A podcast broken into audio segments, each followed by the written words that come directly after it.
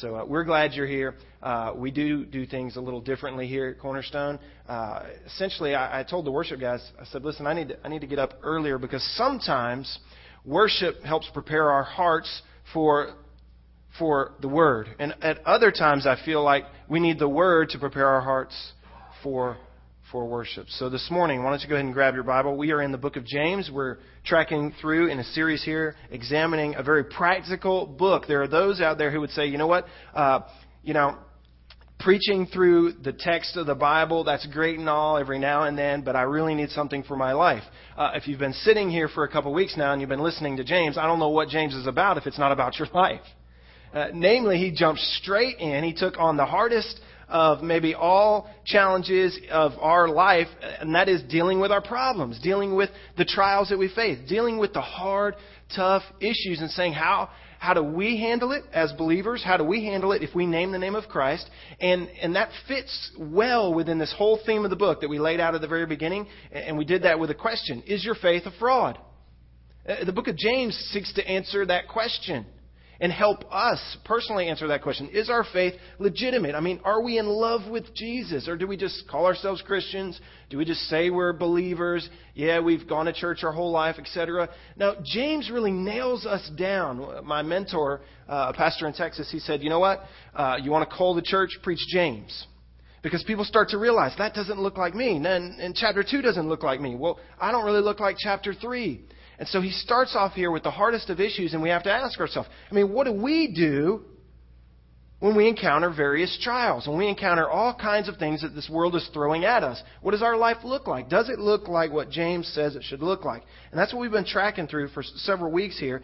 And he kind of just expands that thought, and he helps us walk through what do we do when we face the trials? What should our attitude be? What should the big picture thought in our mind be? How should we, how should we respond to it personally down here? How should we respond to it in relationship to God? Like, is God involved in this? And how is He involved? Is He doing something? Is He not doing something? To what degree is He doing something? And we came down uh, all the way through 9 and 12 and he says, listen, as we persevere through, there's a reward for us as you understand that God is building endurance. He's using whatever trials you face to to grow you, to strengthen you, to sanctify you, to prepare you for, for being joint heirs with Jesus one day eternally in heaven. Right? He, he's making you to look more like his son, and his son carried a cross.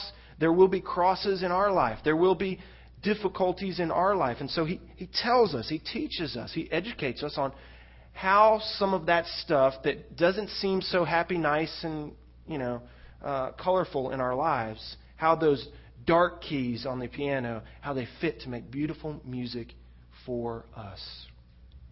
We saw last time in um, 13 through 18 that uh, the author felt led to make sure we understand completely, lest anyone go astray in when they face their temptation, when they face their trials of various kinds, and whatever it is that maybe you're facing, and, and we start to slide not in the path of righteousness and we start to not strengthen our faith, but we start to slide maybe off the other way and it turns from a, from a trial, a proving of our faith to really a tempting of our faith.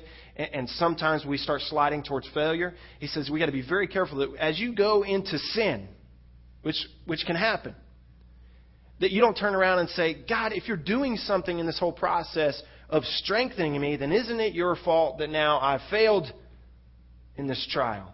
And now I've ended up in sin, not in strength, in regards to my faith. And, and James cleared that up for us last week. In the midst of doing that, in the midst of telling us that, listen, we're really the problem when it comes to us falling into sin, and God is not at fault in any way. He's untouchable by evil, right? Uh, as he was clarifying that, that tremendous theological point for us, we, we have these two verses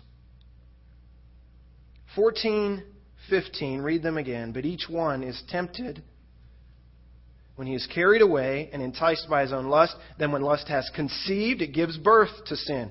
And when sin is accomplished, it brings forth death. And as that's a part of the overall point last week that it's that it's our own lust. Remember remember that he says by our own lust, that's the direct preposition. It's It's directly by our own lust, our own unique lust. It's different for you, it's different for me. Whatever, whatever our flavor might be that attracts us, that entices us, it's different for each of us. But we're the direct culprit. God, he says, is not even indirectly implicated. He points the finger at us. And in, in doing that, he gives us this process. And I skipped over it last week for a couple reasons because the process wasn't the main point. The process was sort of an extra we get. And that happens a lot in Scripture, doesn't it? That as the author is arguing their point, as the author is teaching towards a singular point, namely that God is not to blame, that it is our own lust that is to blame, he gives us here in, the, in these two verses really an expanded understanding of how it is our fault and what happens to lead us to the road from temptation to sin. Like, what is that process look like? And I said last week, I don't want to get caught up there, but it's worth coming back to. And so this week, we're coming back. It's worth coming back to, and it's worth expanding a little bit and seeing, okay, what can we do with those two verses? What can we learn from the process? Right? You've heard me quote G.I. Joe before. I'll do it again. I, I don't know a better illustration. G.I. Joe, at the end, end of every one of his cartoons, he would give the little kids a moral lesson. He would always say the same thing. He would teach them about a little something, like what do you do if you get punched in the nose and you're bleeding all over yourself? How do you stop the bleeding? Do you lean forward pinch, lean back pinch, hop on one leg, shove a bunch of cotton balls up there? What do you do? I, I don't exactly remember what he said um, because I was like, man, that's a lot of blood. And it's kind of an odd thought for kids. But anyway, uh, at the end of every one of those little moral lessons, G.I. Joe would always say the same thing. If you were a G.I. Joe fan growing up, he, he always ended the cartoon saying the same thing. Kids, now you know, and knowing is half the battle. That's kind of how I feel about, about this little this little section. These two bonus verses we get here as the author makes his point that it's, it's not God. We got to point the finger at us, and we're responsible. We need to own it. Now, just knowing a little more about this process is going to help us tremendously. Because, I mean, I hope you're here this morning in regard to sin and temptation saying, I don't, I don't want to go that route. I want to go the route that James intends for the righteous to go and that God intends for the righteous to go, and that's the route of, of sanctification and strengthening in my faith so that my faith will be proved under the pressure and under the weight of whatever the various trial there is. And as I endure, I'm strengthened. As I'm strengthened, it, it's proof that I, I am that I am in love with Jesus. I'm not, I'm not just a fraud. I'm not here for the wrong reasons. So I hope this morning as you come, you say, you know what, I'm glad we're stopping with these couple verses and we're examining the process because maybe just if I get how this, this works in my heart, because I go through it all the time, you do as well, maybe if I get this process just a little better, I can go I can go the path of righteousness and not the path of temptation to sin. Yeah? So that's our goal this morning. Here's what he says. Let no one say when he is tempted, I am being tempted by God. Verse 13. For God cannot be tempted by evil, and he himself does not tempt anyone. But each one, that's us, is tempted when he is carried away and enticed by his own lust. I briefly mentioned this last week, but I want you to get this picture that the author paints. Carried away and enticed. They're kind of like, it's kind of like fishing terms here, okay? If you get the, if you get the picture of the Christian minding his own business, going down the path of righteousness, the author paints this portrait that our own lust casts this hook into our path, and the hook doesn't look like a hook, now does it? Does the hook ever look like a hook to a fish? No. We cleverly disguise it. We make it look what? We make it look attractive. We make it look yummy. We make it look tasty. We make it look like it would be satisfying. So when you throw that, that hook out to the fish, you don't just throw a hook. Fish will walk by and say, that's, that's a hook. And why would I, why would I bite that? Satan, the great tempter, he's, he's not foolish. He knows exactly what he's doing, and so he throws attractive bait out to us. And here's the goal so that when the Christian on his path to righteousness happens by, we get we get the picture of an animal being carried away. It's, it's sort of like a trap. It's the picture of, of the carrot dangling or the bait underneath that little cage with the little stick that you used to prop up when you were a kid, right? And then you're hiding in the woods and you yank it out. It looks inviting. And it, it entices us. It says, come, come this way. Doesn't this look good? And it draws us away, it carries us away from the path we were on, right? So you're walking this way, you're doing your deal, you're walking with the Lord, and, and you see what has been cast in front of you, and it, it carries you away. It carries you away from the path of righteousness. And as it, as it gets your attention, the portrait that James paints here is that it, it, it's waving you in. It not only carries you away, but it beckons you in. Is that what happens? That's how it looks in my life. My attention from the straight and narrow gets, gets distracted by something. Usually, it's not something repulsive to me. It's something that is attractive. It's something that sparks my interest. It's something that my flesh, that my old nature is drawn to, that my old habits and the old man recognize. And it gets my attention. It carries me away from the path I'm on, and then once it has my attention, it further entices me.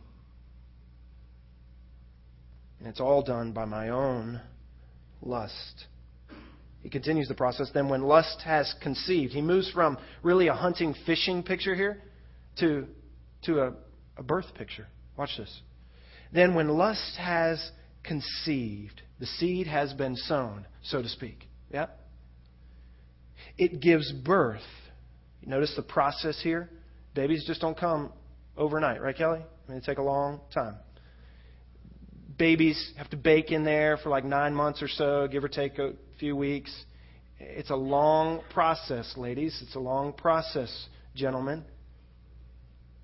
I think, I think James is saying something here to us that it's not, it's not an overnight deal. Is it Casting Crowns that has a song out? Uh, it's a slow fade. Is that right, Ricky? Uh, slow fade? Is it Casting Crowns? Yeah, it's a slow fade when we give ourselves away. It's, it's a song about how, how it doesn't just happen overnight. It's not just a trip and fall into sin. There's a conception that happens, there's a growth, there's an incubation period, if you will. When lust has conceived, it gives birth to sin. And when sin is accomplished, he's wise here to give us the end result. When sin itself is accomplished, it brings forth, or you could say, it births something else death, which is a huge irony. Uh, this passage should sound familiar to you. It's interesting to me that James, in regard to our desires, our desires that pull us off the path of righteousness, that attract us towards something, something other than holiness, he uses here to describe these desires, he uses the word lust. Uh, it's a sexual term, right? In our minds, it's a, it's a sexual term, but that's not all that it is. But I think it's, it's very interesting that he chooses that word. He could have just said desire. He could, he could have used a different word, perhaps. But I, I think there's a reason that he, that he uses this erotic word, this taboo word, this word that will grab our attention, that says more than just desire. Uh, I immediately thought of Proverbs. Flip back with me if you have your Bible to the book of Proverbs. I want to show you a couple passages here because the author intends for us to understand this drawing away, this carrying away, and this enticing in a sexual sense. Maybe it's because our lusts as humans sexually, we can all identify with that process. Maybe it's because the process is, in fact, so dangerous. Maybe it's because that process of lust is so deceiving. Maybe it's because of the attractiveness. Maybe it's because it doesn't look like a hook. But Proverbs gives us some great wisdom, and I think parallels exactly what James is getting out here. Now, as we read these passages in James uh, or in Proverbs, uh, I'm going to start in Proverbs 5, and I'm just going to read uh, a couple lengthy passages here to you. I don't want you to think of them strictly in terms of sexuality. It's easy to do that. That's what, that's what the, the author has intended here in Proverbs. But because James uses lustfulness, that sexual idea, to equate to our sinfulness and our tempting towards sin, I want you to go back to now this passage on our sexual sin, okay? And I want you to reapply it now to James. So, so listen, not just with sexual temptation in mind. Listen with whatever whatever your lust of choice is. Maybe it's a lust towards materialism. Maybe it's that, that bracelet you saw, ladies, in the mall. Maybe it's that car, uh, guys, you saw driving down the road. Maybe it's that house you want. Maybe it's that those clothes you want. Maybe it's that st- whatever it is, whatever that enticement is taking you towards. Keep that in mind as we read through and recognize the process. Recognize the beauty. Recognize the trickery but don't miss the pain in the end.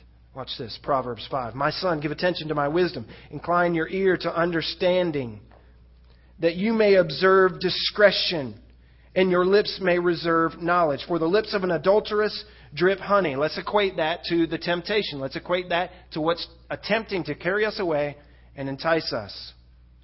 For the lips of an adulteress drip honey, and smoother than oil is her speech. But in the end, she is bitter as wormwood, sharp as a two edged sword. Her feet go down to death. Her steps take hold of Sheol.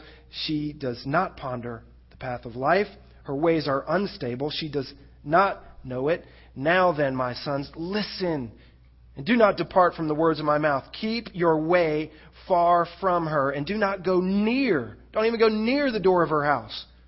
Or, most assuredly, you will give your vigor to others and your years to the cruel one, and strangers will be filled with your strength. And your hard earned goods will go to the house of an alien, and you groan at your final end. It's not a happy ending. When your flesh and your body are consumed, and you say, How is it that I have hated instruction, and my heart spurned reproof? I have not listened to the voice of my teachers, nor inclined my ear to my instructors. I was almost in utter ruin. Notice where? In the midst of the assembly and the congregation. Flip over a couple chapters. Chapter 7. My son, keep my words and treasure my commandments within you. Keep my commandments and live, and my teaching as the apple of your eye.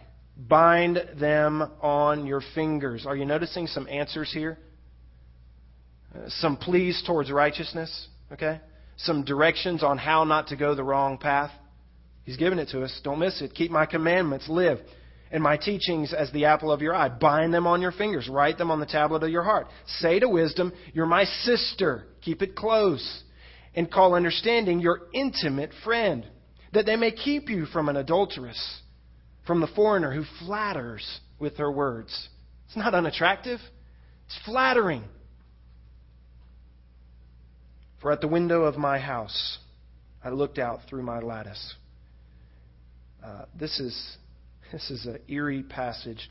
As I, I read it sometimes, I just I just put myself as the naive guy that he's about to mention here. I put myself as the naive guy that wisdom is, is peering out at, maybe through the windows of heaven. And I plug in whatever it is my personal sin is here. Do, do that. For at the window of my house I looked out through my lattice, and I saw among the naive and discerned among the youths a young man lacking sense, passing through the street near her corner. And he takes the way to her house. In the twilight, in the evening, in the middle of the night, in the darkness, not, not a good time, and behold, a woman comes to meet him. Surprise, surprise. Dressed as a harlot and cunning of heart. She is boisterous and rebellious. Her feet do not remain at home. She is now in the streets, now in the squares, and lurks by every corner. So she seizes him and kisses him, and with a brazen face, she says this to him I, I, was due to offer peace offerings. Today I have paid my vows. Therefore I have come out to meet you to seek your presence earnestly, and I have found you. I have spread my couch with coverings, with colored linens of Egypt.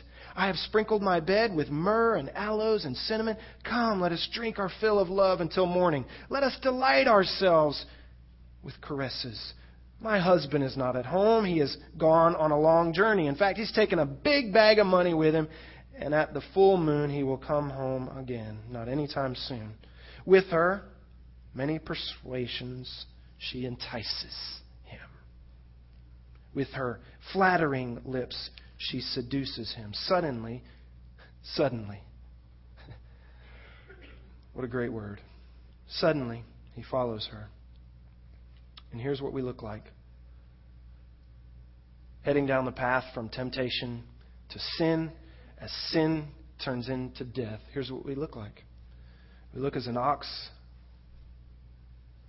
to slaughter, or as one in fetters to the discipline of a fool, until an arrow pierces through our liver, as a bird hastens to the snare, so he does not know that it will cost him his life.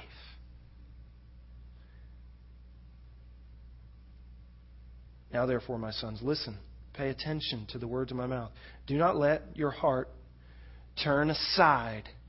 James would say, be carried away. Do not let your heart turn aside to her ways. Do not stray into her paths. For many, many are the victims she has cast down. Is there strength in the tempter? Absolutely. Is there strength in the temptation? Absolutely. Mark Twain said that um,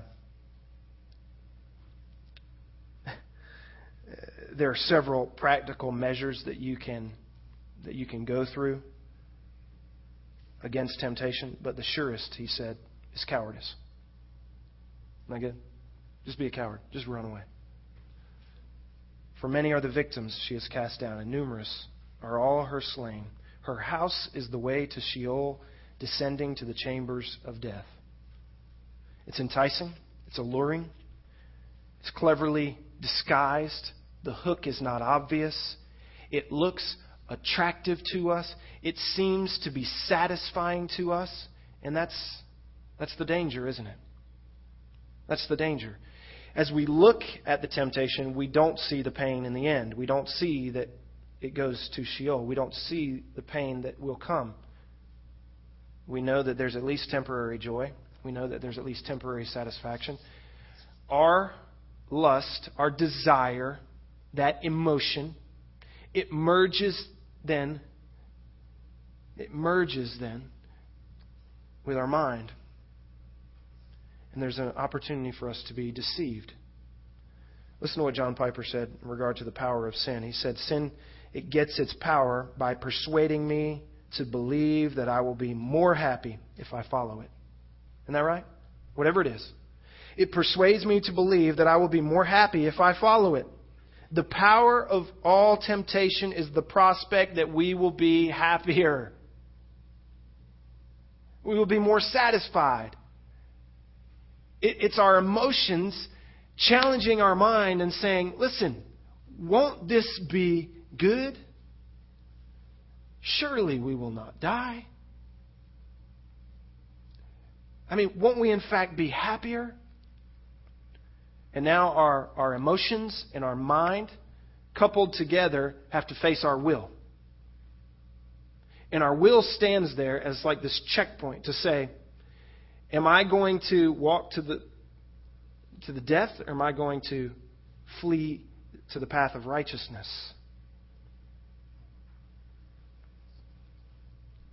It's a picture of lust.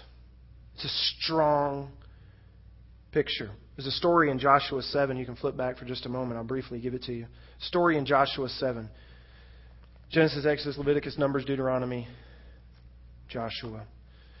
Joshua leads the nation of Israel out of, uh, out of uh, the wilderness and into the promised land, and they've got to fight for the land. They go in, they fight Jericho, they do a good job. They uh, they're in in a sense uh, well they're in fact undefeated in all their military uh, battles. Until they face a uh, until they face a group that um, really is no match for them in Ai, and uh, God gives them the freedom to go into Ai on their own terms, and what happens is um, they end up well, they end up uh, they end up getting whooped. God gives them an opportunity to, to replay that battle, and they are successful. But in the midst of this whole story, something interesting happens. God tells them that as they go into Jericho, they're not supposed to take anything. They're supposed to burn it all up. But this one guy, he decides that he's going to keep some of the plunder for himself. His name's Achan, and as he does this, he essentially becomes the thorn in the flesh of the nation of Israel. So into the next battle now, Israel gets whooped. That's the short story of it. They lose. They lose for many reasons, but the, the, the reason that's given as the divine reason is that Israel has acted unfaithfully. They messed up back here. They weren't faithful to what God had called them to do. And Achan, he took stuff that he wasn't supposed to take and he hid it in his tent. And he's just, he's just hiding his sin. He's got his sin covered up in his tent. And uh, he thinks he's gotten away with it. Well, now Israel goes into their next battle and they lose terribly. They come back. Everybody's wondering what happened here. Um, why did we lose? I thought God was with us. Er, you know, Joshua's uh, depressed now, and the whole nation is starting to question what's going on. Why don't we just go back to Egypt? The whole deal they gave Moses. And uh, we find out that it's because there's sin in the camp. Right? So, through a series of uh, investigations here, through God narrowing it down, because this guy never comes forward. It's interesting. Uh, it's announced that there is sin in the camp, and the guy never volunteers that, yeah, it was me. He just, he just hangs out as if to say, let's see if it's me. Maybe it's somebody else. Maybe it's not, it's not that thing that I did. Maybe it's somebody else. And so he just hides out. He just hangs out. And uh, they go through this process and they narrow it down from the nation to a tribe, from the tribe to a family, and a family to a man. And now you've got, you've got Achan standing before Joshua and the whole camp, all nation of Israel, just coming off of this horrific loss. And they've got the, they've got the reason it's the sin. And here's the man. Joshua 7, verse 19. So Joshua said to Achan, My son, I implore you, give glory to the Lord, the God of Israel, and give praise to him, and tell me now what you have done. Do not hide it from me. So Achan answered Joshua and said, Truly I have sinned against the Lord, the God of Israel, and this is what I did. Now, here's why I want you to see this passage. This is the process. It's a, it's a amazing picture into your heart and into my heart. Here's how it works. How do we go from temptation to sin? Watch this. He spells it out. When I saw among the spoil, circle the word saw, step one. Here's what he saw some ugly, hideous thing sitting over in the corner, all dusty and trashy, in that one house that we burned. No, that's not what he says. When I saw among the spoil a beautiful mantle from Shinar and 200 shekels of silver and a bar of gold, 50 shekels in weight. He saw it. He saw it was beautiful. Look what happens next. Then I coveted, circle the word covenant. I coveted them, step two.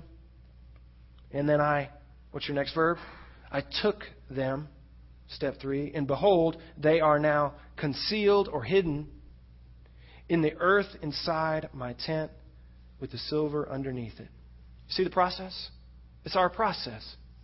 It's what James is trying to help us to understand. It's that little bit of knowledge that if we understand how this deal works, maybe we can maybe we can stop it somewhere. Maybe we can draw the line. He saw it. It was attractive. It was enticing. It carried him away in his in his emotions, in his mind. It twisted his will so that his will was not the will of God. His will was his, was his own improvement, it was his self. And so what? Tweaked his will enough to where his actions, he took it. He took it. And he didn't hold on to it, enjoy it for a moment, and then confess it up and get rid of it. Um, he hid it. he hid it. As very often we do. We bury it. We keep it safe.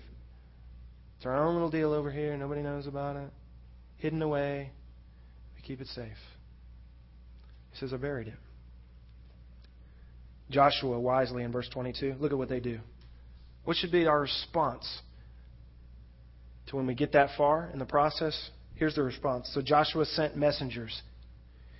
And in a couple weeks, they, uh, they made their way to Achan's house and they looked around a little bit now. What does it say? And they ran. Why? Because they've experienced the pain of temptation to sin through this one guy's actions. The nation got whooped. So what happens? Joshua says, Go, and you get guys running to that guy's tent. So they ran to the tent. And behold, it was concealed in his tent with silver underneath it. They took it from inside the tent, and they brought them to Joshua and to all the sons of Israel. They exposed it. They exposed it. They laid it out there. They confessed it. And they poured them out. Here's, here's the key phrase before the Lord. Then Joshua and all Israel with him took Achan, the sons of Zerah, the silver, the mantle, the bar gold, his sons, his daughters, his oxen, his donkeys. You tell me if there's any, if there's any, uh, any joy in the end here. You tell me if there's a pleasant end to that alluring, to that carrying away, to that enticement, to that beauty at the start. You tell me how it ends up here. His oxen, his donkeys, his sheep, for goodness sake, and in his tent and all that belonged to him, and they brought them up to the valley of Achor, literally means trouble in the Hebrew. Joshua said this Why have you troubled us? It's a play on words in the Hebrew, called the valley of Achor now. Why have you accord us? The Lord will accord you this day. And all Israel, they stoned them with stones and they then they burned burned them with fire after they had stoned them with stones. They raised over them a great heap of stones that stands to this day. And the Lord turned from the fierceness of his anger. Therefore, the name of that place has been called the Valley of Trouble to this day. Are there consequences? Is it, a, is it an enticing process? Absolutely. All right. So I've showed it to you in a few different places here. All right. And you all get the process. You identify with the process. It's the process you go through. It's the process I go through. And it's pretty complicated and it's pretty it's pretty heady. And we could we could examine a little more on like, all right, when does our when does our mind and our will and emotions how do they all get confused and what happens and who's where is it to blame and all that. And it's it's crazy. Uh, part of the difficulty is that my my struggles are not your struggles and it, and it affects you differently and it, and it works on your heart and your mind and your will differently, etc. But where can we draw the line? I mean, that has to be, we, we got to come to the end of this and say, okay, great. I understand a little bit better how it works, but where is there a place where we can draw the line? Now, there are some practical answers to this, right? I mean, we could spend the rest of our time, we could spend several more weeks talking about how can we practically draw a line in our life so that we go the route of sanctification and not the route towards sin. Where do we, in this process of seeing, it's, it's very attractive, uh, to taking, embracing, and hiding it out. How, where in that process do we break it? We could talk about some very practical ways to do that. Spurgeon uh, does a great job of this. In, in one of his sermons, he said, uh, "Whatever is setting you in, uh, uh, whatever settings you are in when you fall, he says, just avoid them. Uh, just practical advice. Whatever props you have that support you in your sin, he says, eliminate them." And he said, whatever people you tend to be hanging around with when you do sin, avoid them. All right, so just very practical things. We could talk about all that. We could we could talk about uh, just practical measures, like uh, getting deeper into the Word. We could talk about your quiet time. We could talk about a lot of different things. I want to I want to go this route. Okay, I just want to give you the answer that I think we've been giving you since Cornerstone started four years ago and some change. Okay, and the answer is God. Sounds trite. The answer is more of a loving God, more of our holy, just, and loving God. It's, it's more of Him and less of us. I mean, as I was praying through this, I said, okay, God, there's a, there's a hundred different directions I could go in. I could, I could kind of work through the practical stuff here. What do you want, what do you want us, the takeaway to be? What do you want the line in the sand to be for us? What do you want it what do you want it to be this Sunday? Although another Sunday might be something different, and this was it. That from the point of our desire, that seeing, and our emotions start to work on our mind to get our mind in agreement to hit our will so that we can tweak our will not from not into righteousness but towards whatever selfish sinfulness we want that place where our emotions and our mind come together i think i think we've got to we've got to tell the truth we've got to tell the truth there's a lie in this process remember what john piper said I think he's right on target. The lie is that we're going to be happier if we if we go that way. We're going to be satisfied. We're going to be we're going to be better off. I think that lie is where we need to attack. It's the lie, perhaps, maybe you could say it this way that this life is about me. It's more about me than it is about God. It's more about satisfying me, me being happy, than God's glory. Now, none of us would say that. None of us would want that to happen. But I think that's the lie we have to attack. I think that's the lie you have to attack. How do we attack it? You attack it with truth. You attack all lies with truth. What is the truth? The truth is that in the end, there's more pain than there is pleasure. The truth is that there's a hook underneath the beautiful bait. The truth is, once we're hooked, we can't just dabble in it and then jump off the hook. You hook a fish, nine times out of ten, he's hooked. And it leads to his death, man. But some of us are convinced that we don't have to stay hooked. We can just kind of go a little bit. But that's not the story that James paints. That's not the picture that Proverbs paints. That's not the picture that Jesus paints when he deals with temptation. It's,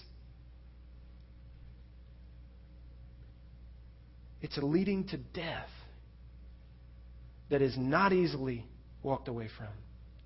It is a seriousness that this ought to be treated with. So here's the truth for the lie the truth is that you don't get what you think you got. Isn't that pretty basic? That you're not going to get what you think you're going to get. Primarily, here's the truth that I think we need God and His glory and His love are what satisfies us greater than any other attractive temptation, desire, fulfillment. This would be nice. This would be good.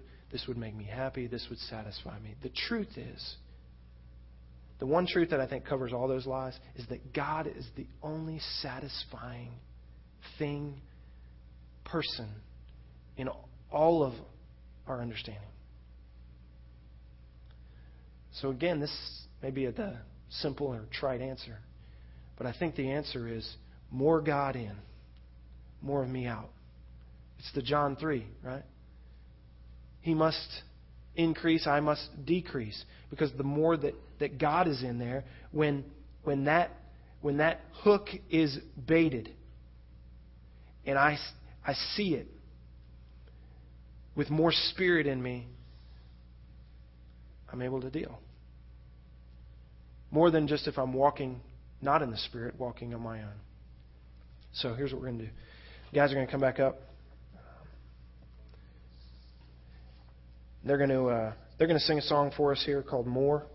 Uh, I think it hits right on where I where I would like your heart to go. I'm just going to let you stay seated for this next song. We're going to do a couple songs after that, and then we'll be done. But, guys, you are in that process somewhere in some facet of your life. We all are. Right? Here's the prayer I want you to be praying as they sing, as you listen to this song. I want the prayer of our hearts to be Lord, more of you absorbing more of that space that gets filled up with stuff that doesn't need to be there. God, take over more real estate in my heart so that there's not a place that sin can land. So there's not a, there's not a space that temptation can fill in my heart. God, take up residence in me.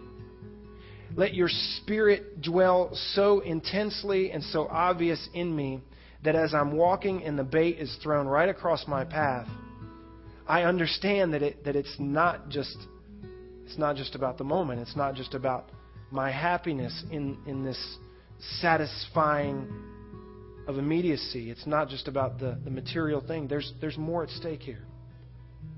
There's more at stake. So let's pray. God, we uh, we have our own stuff. We have our own stuff. And I, I don't know what I don't know what theirs is. I know what mine is.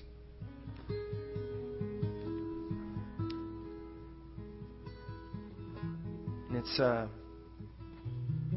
it's so obvious and so simple as we talk about it here, and it makes so much sense. Just this whole process, but in the heat of the moment, Lord, it's uh, it's never as easy.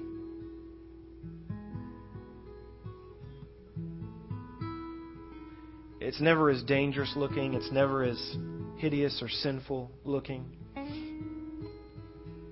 It never looks as serious.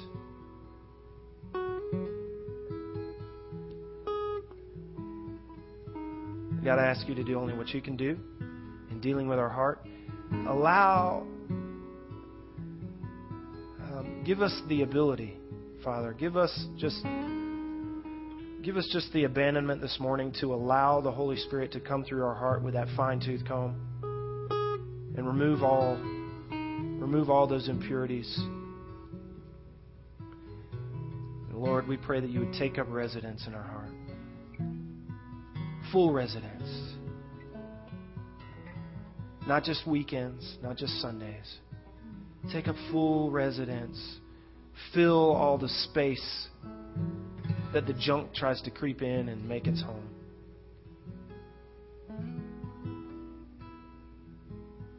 Give us wisdom. Oh, we've come here this morning because we want to be different as we leave.